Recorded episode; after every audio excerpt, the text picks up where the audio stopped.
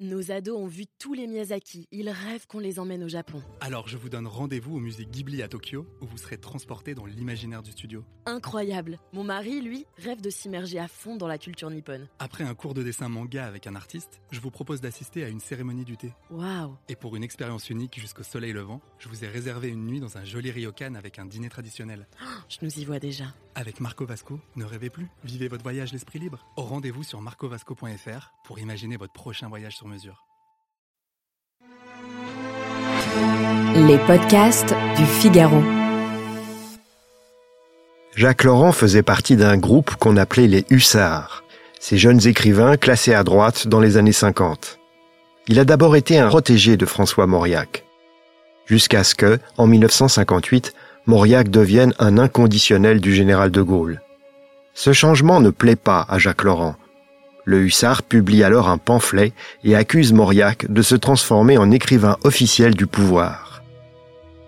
Mais dans ce pamphlet, Jacques Laurent attaque aussi de Gaulle lui-même, et il est poursuivi en correctionnel, jugé et condamné pour offense au chef de l'État.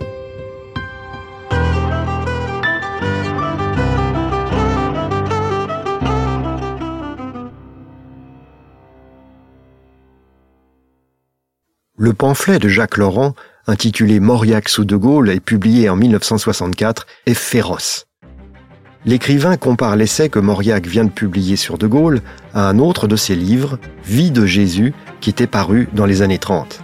Et Jacques Laurent affirme que le romancier catholique, qui est un grand styliste, utilise volontairement les mêmes expressions, des images identiques, pour dépeindre Jésus-Christ et Charles de Gaulle. Il écrit avec malice Mauriac a pris le risque de terminer son œuvre sur un livre qui n'est pas de lui. Il ayant commencé les yeux levés vers Dieu, de l'interrompre, les yeux attachés à César. Le reproche qu'adresse Jacques Laurent à son ancien mentor, c'est d'asservir la littérature au pouvoir. Mais derrière Mauriac se profile l'autre cible du pamphlet, l'homme du 18 juin lui-même. Jacques Laurent a été Algérie française, et même proche de l'OAS, cette organisation secrète qui a recouru au terrorisme pour empêcher l'indépendance de l'Algérie. Et il est farouchement hostile à De Gaulle. À ses yeux, l'ancien chef de la France libre est un homme de guerre civile.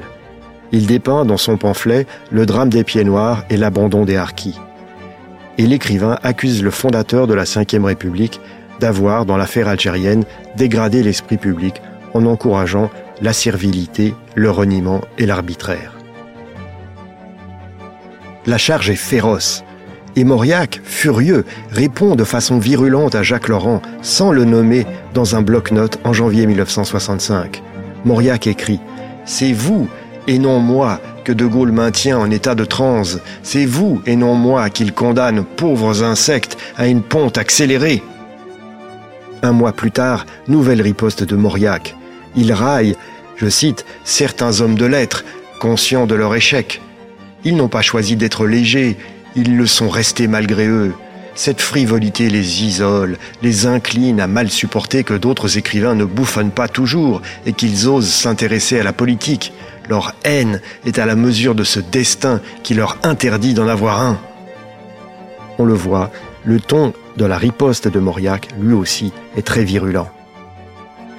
Le livre de Jacques Laurent, Mauriac sous de Gaulle, atteint les 50 000 exemplaires vendus au printemps 1965.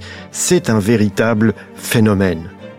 Mais, à l'initiative du parquet, Jacques Laurent et sa maison d'édition, la Table Ronde, sont poursuivis en correctionnel pour offense au chef de l'État, un délit qui existait à l'époque.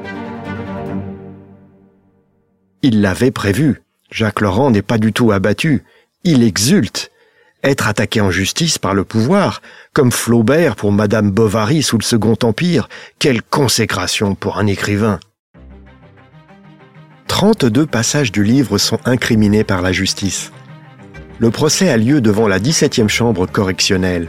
Il se déroule en octobre 1965, en pleine campagne présidentielle. Une pétition de soutien au nom de la liberté des lettres a réuni les signatures de 22 auteurs en vue. Jean Anouilh y croise Françoise Sagan, Marcel Aimé, Jean-François Revel. François Mitterrand, candidat à l'élection présidentielle, témoigne par écrit en la faveur de Jacques Laurent. L'audience est un événement parisien. Jean-Luc Godard prend place parmi le public. Les magistrats, l'écrivain et son avocat, Jean-Marc Varro, rompent des lances au sujet de la liberté du polémiste, de la responsabilité de l'historien. Le pamphlétaire se fait érudit et à la barre, il se délecte en rappelant les précédents d'une cohorte d'écrivains illustres qui ont eu des démêlés avec le pouvoir au fil des siècles. En vain. L'auteur et l'éditeur sont condamnés à des peines d'amende et, surtout, le tribunal ordonne la suppression de 25 pages du livre. Mais les condamnés font appel, et l'appel est suspensif, c'est reparti pour un tour. En définitive, au terme d'un feuilleton judiciaire, la condamnation sera allégée par la justice. Le livre restera en vente libre avec son texte intégral. C'est une victoire morale pour l'écrivain. L'affaire mauriac Gaulle prend place, depuis, dans l'histoire des rapports tumultueux entre la littérature et le pouvoir.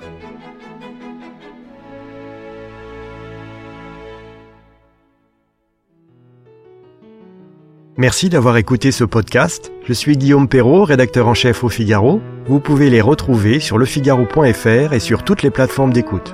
À bientôt.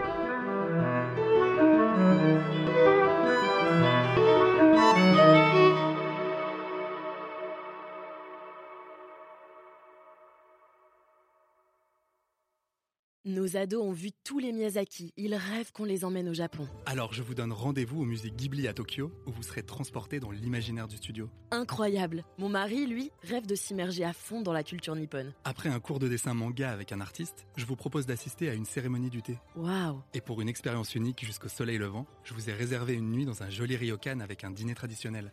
Je nous y vois déjà. Avec Marco Vasco, ne rêvez plus, vivez votre voyage l'esprit libre. Au rendez-vous sur marcovasco.fr pour imaginer votre prochain voyage sur mesure.